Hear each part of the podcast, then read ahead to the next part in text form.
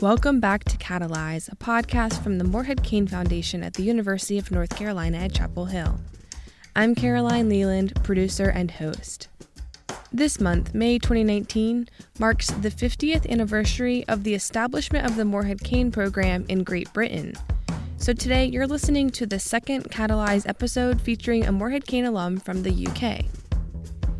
In this episode, I chat with Michelle Jana Chan, an award winning journalist based in London.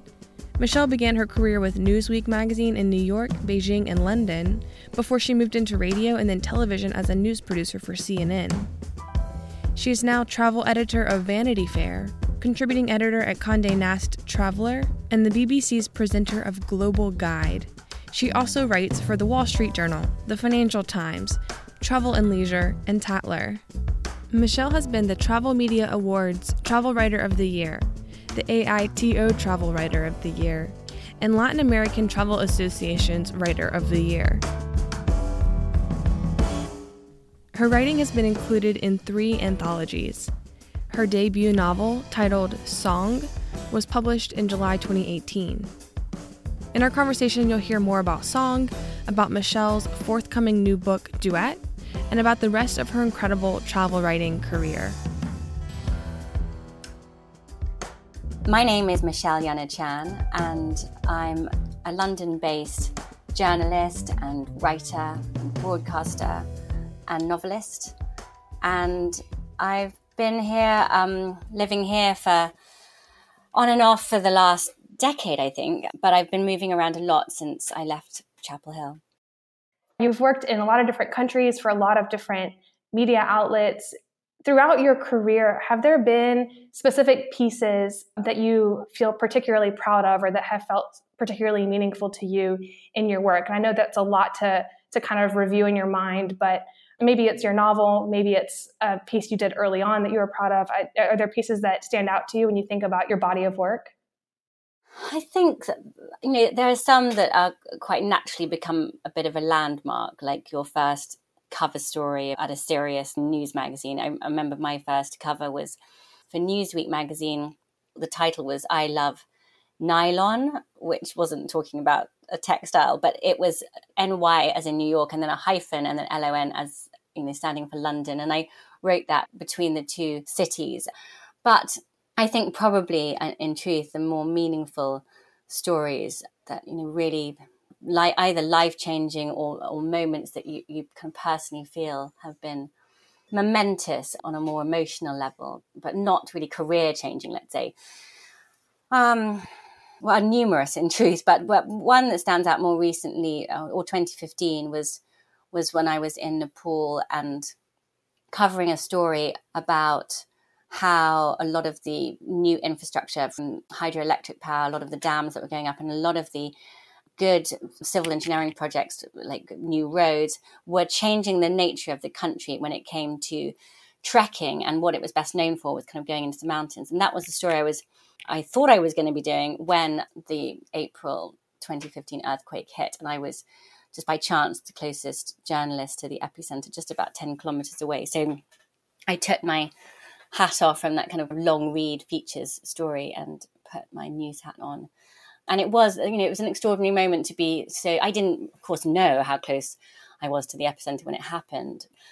I called in to the BBC and I and I was as much as I could kind of trying to describe what was on the ground, you know, minutes after it happened. And I I guess you do feel like you're in a very unique position and the privileged position really that you know the great and grave responsibility that hangs with it to make sure that you're really staying neutral and calm while so much is going on around you.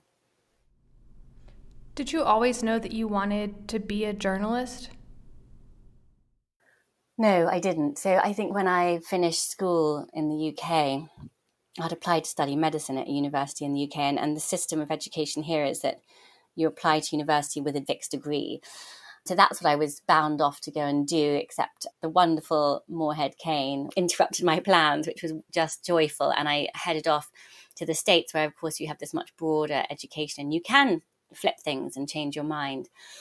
So I was all set to do medicine because I was good at science and it seemed like a very natural transition. But one of the key reasons why I wanted to do it was because it gave me a passport to travel and to move between places. You know, the role of a doctor, you know, is sought after almost everywhere and anywhere. Whereas, for example, if you'd studied law, you know, you'd be very much bound up by by where you studied law. So that was the allure really of medicine. Other than that, you know, that was quite a strong subject for me. But when I went to the States, I, it was Chapel Hill gave me so much. That's just one thing it gave me, which was this diversity of subject matter to study. And I'd always loved writing in truth, but nevertheless, it did remind me or open my eyes to the fact that there's another thing that can also give you a passport to movement, and that is writing well and being reliable and all those other important characteristics that one must have as a journalist.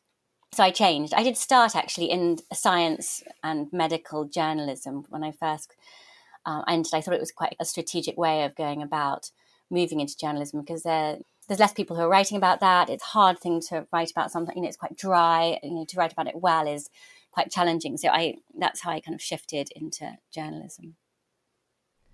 Do you have thoughts about this this whole um, phenomenon of fake news or poor media literacy, especially in the U.S.? I don't really know how this this topic is discussed in the U.K., but from your perspective, do you have ideas of what could be done to help people trust the media more or help the media earn trust better or just kind of how to solve this this crisis that we have had over the last especially over the last few years in regards to what's what's being called fake news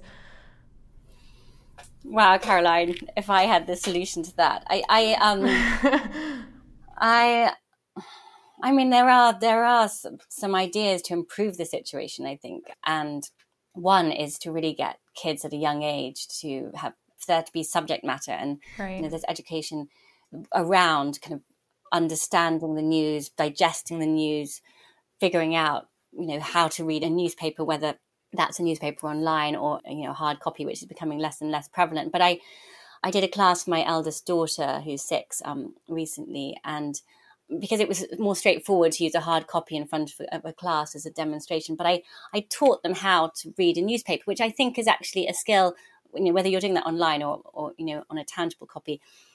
That all has to be taught and learned. I think that's a much trickier. I mean, you can learn it kind of on the job, as it were. But I think it's an important thing to understand kind of how news is placed on a website or mm-hmm. on you know on a paper copy. And I think then this kind of sense of curating our own news that's become something much more important where we we're the ones selecting from this huge array of news, whether that's oral or video, as well as print and online and digital and so forth. And I think that is another, it's a skill set that, you know, really isn't kind of handled well, perhaps at the school age level, but should be because it's becoming more and more important as a skill. I think, you know, my generation, there was a few TV networks, and one of them in this country that I live in still, um, in the UK, we have the BBC, which is funded by the people who watch it. We have to pay a license to watch the BBC, and it's subsidized by the government. And so I think an automatic reaction by some people is, wow, if it's subsidized by the government, then surely, you know, it's playing to the government too. But it, actually quite the contrary.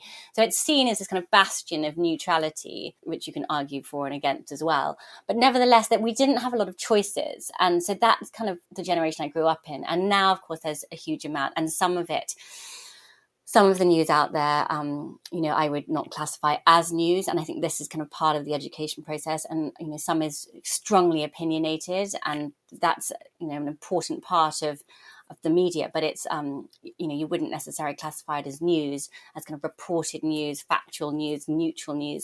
And I think trying to kind of differentiate between all these different channels of news that we are receiving is such a critical thing for young people to to be agile about and to be dexterous about kind of using. But it's it's a real issue. I think probably more acute in the US than it is in the UK. Probably you know more acute in the US than it is in in arguably all of Western Europe. Um, hmm. There's become a lot of dogma between different magazines online and right. and also on the TV network. So it's troubling. It's really troubling. I think when the fourth estate starts to crumble the way it has in the states, you know, it becomes very problematic politically. Do you have ideas of what the future of news media looks like in, in terms of I mean a lot of there's a lot of movement towards online obviously and there's a lot of a lot of new business models that are being proposed and tested. Is that something you spend time thinking about or or worrying about? It does preoccupy me a lot and and I think I probably am on the more optimistic end of the spectrum. Often when young Morehead Cain um, students call me up and, and talk to me about journalism, I, I couldn't be more enthusiastic actually because there's a lot more scope and there's a lot more diversity and there's a lot more opportunity because there's just more of it. And I remember kind of in my 20s, you know, 20 years ago when I was receiving those kind of calls, I would, and people were asking me how to get into journalism, you would either go to kind of your local rag um, kind of a regional paper and work your way up a, a very, very tall ladder. Or alternatively, you might, um, and it's the one I always kind of suggested to try to catalyze that process was to kind of travel to a part of the of the world, know, make your home there for a while, somewhere where there weren't very many journalists, so the competition wasn't too strong, and wait for the story in a way like dig stories but but stories will hit over time. And so those used to be kind of my top tips in the past. And that just you know that is just is not necessary anymore at all because there are so many outlets and opportunities. I think it goes back there of course to to um, if you want to be engaged and well read in the news then you know the audience needs to be kind of well versed on how to inform themselves. But from the perspective of the journalist and upcoming journalist and you know me you know staying kind of active and and sought after as a journalist in this industry then i think there's still nothing that can take away from quality journalism good writing or let's say excellent writing kind of good turns of phrase. I think reliability speed on the ground speed has probably become more acute than ever. They, you know, everyone wants you to write quicker. I think also in the ability to work across media, that's been hugely useful. I mean, I was very strategic about that. I, I've always been drawn to writing, but I knew it was important to go into radio and TV. So I did that partly, you know, as a canny move, and that has served me very well because very few print journalists don't like to transcend into into doing, for example, podcasts or video or filming, and that has, I think, been very critically useful for me. But I think it is trying to have more skill set. And so when I think of the future of news media, that what, what people want, I think, is they they want a much more 360 experience. They they might want to read something, they might want to see photographs from that place, but they will also want to see, you know, hear you somewhere, perhaps, you know, as a podcast, or they might want to see a short video or a time lapse video. But that package, I think, is becoming much more the norm. But I think there will be increased amounts of media. Of course, there will. I mean, that's just a trajectory that will continue. And I, from a reader's point of view, an audience point of view, it's just about figuring out what serves you best and making sure that you have this very balanced and very diverse array of media, arguably coming from lots of different places, not just the region that you that you inhabit. Mm-hmm. Do you have advice specifically for travel writing? I know that that's a dream job for a lot of people, and I don't know if, if you have any advice particular to that field of work as opposed to being a, a journalist or a writer in general. Goodness, that's um, that's kind of the killer question I get asked all the time. Um, right. I know because it does sound it does sound as wonderful in truth as it is. And I don't want to pretend it isn't. Like I know a lot of travel journalists say, oh, there's no glamour at all. Um, but I am no happier than I am to be on the dusty road exploring the world. So it is for me as great as it sounds. And to aspire to that, I think, or when I commission writers, I do want, if they're writers that haven't kind of had a lot of experience and, and kind of proven their worth to me, then I do really admire someone who's come from news because I think you learn a lot of important skills by working as a news reporter. It doesn't have to be that way, but I think if you do a bit of time as a news reporter, it makes you quick, it makes you reliable, it makes you know your reporting quite rigorous.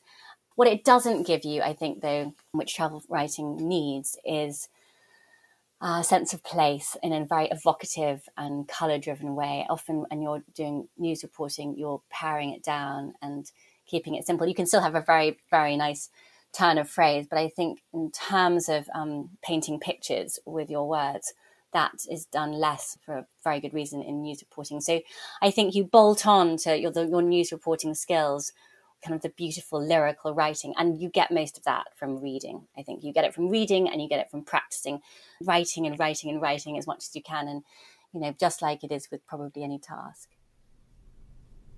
Mm-hmm. That makes sense to me, yeah. And so, switching gears a little bit, I want to hear you talk about your novel. I, I, read that it was inspired, at least in part, by your parents' immigrant story and, and your subsequent move to China. And I'm curious if you would share a little bit about what it was like for you writing that novel and, and maybe a little bit about the reception it's received and what you've experienced since it since it came out. Well, I feel like most journalists that, you know, we've got to write long form at some point. I feel like I was quite late in the game on writing song and I absolutely strung it out. I, it was not this really efficient, effective use of my time. I just, I made it this kind of, this slightly kind of a habit that I would, that I would tap into time to time. And so I really couldn't even imagine collectively, accumulatively, how much time I put into it. It probably um, it was drawn out there over over years, and and I also was quite self indulgent about it. I I you know I said to myself in a very romantic, absurd way, "Oh, I can only write in the mountains or in the desert." So I'd go off for a month and just write that and not do anything else. Mm-hmm. um, but anyway, it happened, and you know it's it's very pleasing to get it out there after after such a long period of time. That said, you know, as soon as it's out, you know, because you've been working on it for so long and, and you finished, you know, you put the last period on the page quite a long time before it's actually published. It does feel like ancient history for me right now. But it's it's a story of a young, what we would call today an economic migrant who in the late 19th century travels from one side of the world to another, from China to a country in South America, formerly called British Guyana, but now independent, is called Guyana. And it's a young boy who makes that journey seeking a better life on the other side of the world, which is like so many people today and has been, you know, ever since that era. Then they were called indentured servants. It was just after slavery was abolished, but there was suddenly this need for labor in all these plantations. There was the new business model, new economic model was called indentured servitude. And so there's exactly those same models in many ways going on today. And so I felt like actually had a lot of contemporary resonance it was a lot of the same themes of migration and displacement and the push pull factors around the world that we read about today and we experience and we see. You know, I've definitely been an economic migrant. So I traveled from Chapel Hill to China because of a, a job, really. You know, so in the same way, but probably you know less extreme conditions.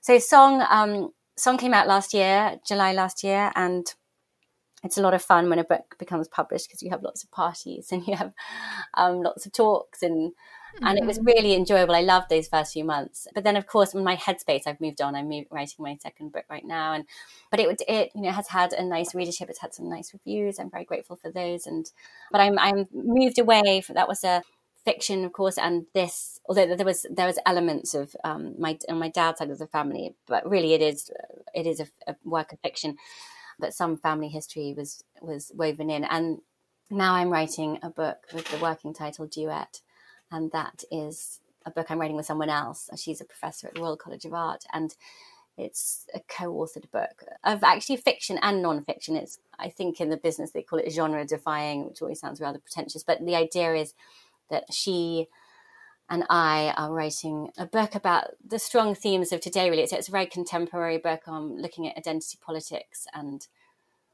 and religion and gender and movement and the passage of time. And we're about halfway, so I'll keep you posted on that one.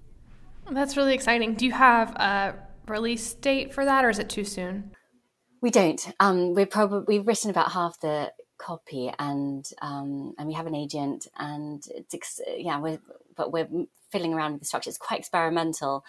I mean i think we really hope to to I, mean, I think we can finish it this year. I think it should be out next year but um who knows? Right. Yeah books are hard i feel like notoriously hard to predict when it comes to process. You're right. Um, that sounds amazing. I'm looking forward to seeing how that turns out. Thank you caroline. I wanted to ask you just a little bit more about your thoughts on the Morehead Cain in general. So, one of the reasons why your name came up as a, a great potential guest for our podcast is because we are celebrating the 50th anniversary of British students or people being in the Morehead Cain program.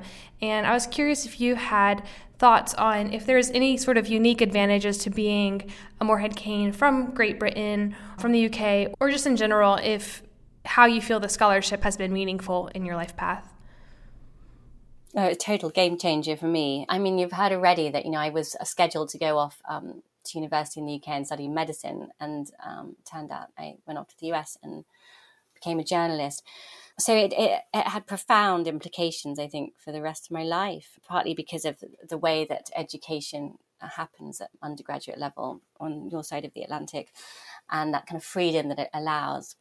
But also because, you know, um, although I came from from a family which really didn't pay much regard for boundaries and borders. Like we all were very used to kind of the fluidity of migration and movement. Nevertheless, it still also broadens one horizons and just makes you believe that. I almost unconsciously, I never thought this at the time, but when I've been asked to analyze it, perhaps like I am now, I really realized that I just feel like my place is on the planet, and and, and I was never, I was never kind of shoehorned into into one particular GPS location. So I think that probably enhanced that kind of kind of moving to the states. From a British point of view, I think um, you know you arrive and there's not very many British Morehead Cain scholars on campus, and Chapel Hill became my new home. I mean, it really was as important and meaningful as that. And the Brits, you know, they just it's just a, a really it's such a ticket out of uh, here to somewhere where you can have all these very new dreams to realize. So when I quite interesting when I left the UK, university education was completely free, and in addition to that, the government subsidised your living expenses, so that going off to university in, in the UK in the early '90s didn't cost you a penny. When I left, you know, the financial side of it was was less relevant in many ways because you know, if I'd gone to university in the UK, it also wouldn't have cost me. But what it did give me, which I, I didn't really realize at the time, or one of the many million things it gave me, was this total freedom, I think, because I think if you're close to home and close to the pressures of home, perhaps, like quite literally kind of like geographically close, as much, you know, even if you don't have a decent relationship with your parents, but I did have a decent relationship, there is expectation, un, often unspoken, unsaid expectation. And, you know, I'm the first to confess that I'm, i seek approval from from them too, uh, even now, probably to my horror. And I think that slightly evaporates with the distance and with the sense of total independence, financial independence, and self reliance. Suddenly, there wasn't this I, I, I was really felt like I, you know, I could make my own choices. Reflecting on that now, I remember feeling that sense of liberation very strongly.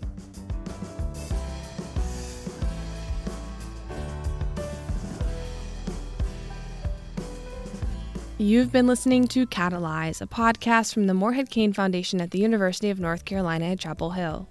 We're grateful to Michelle for telling us about her dynamic writing career and for sharing her unique perspective as a British Morehead Cain. And thanks as always to Creighton Irons Morehead Cain Class of 2005 for our wonderful theme music. You can find more of Creighton's work at CreightonIrons.com. That's C R E I G H T O N I R O N S.com.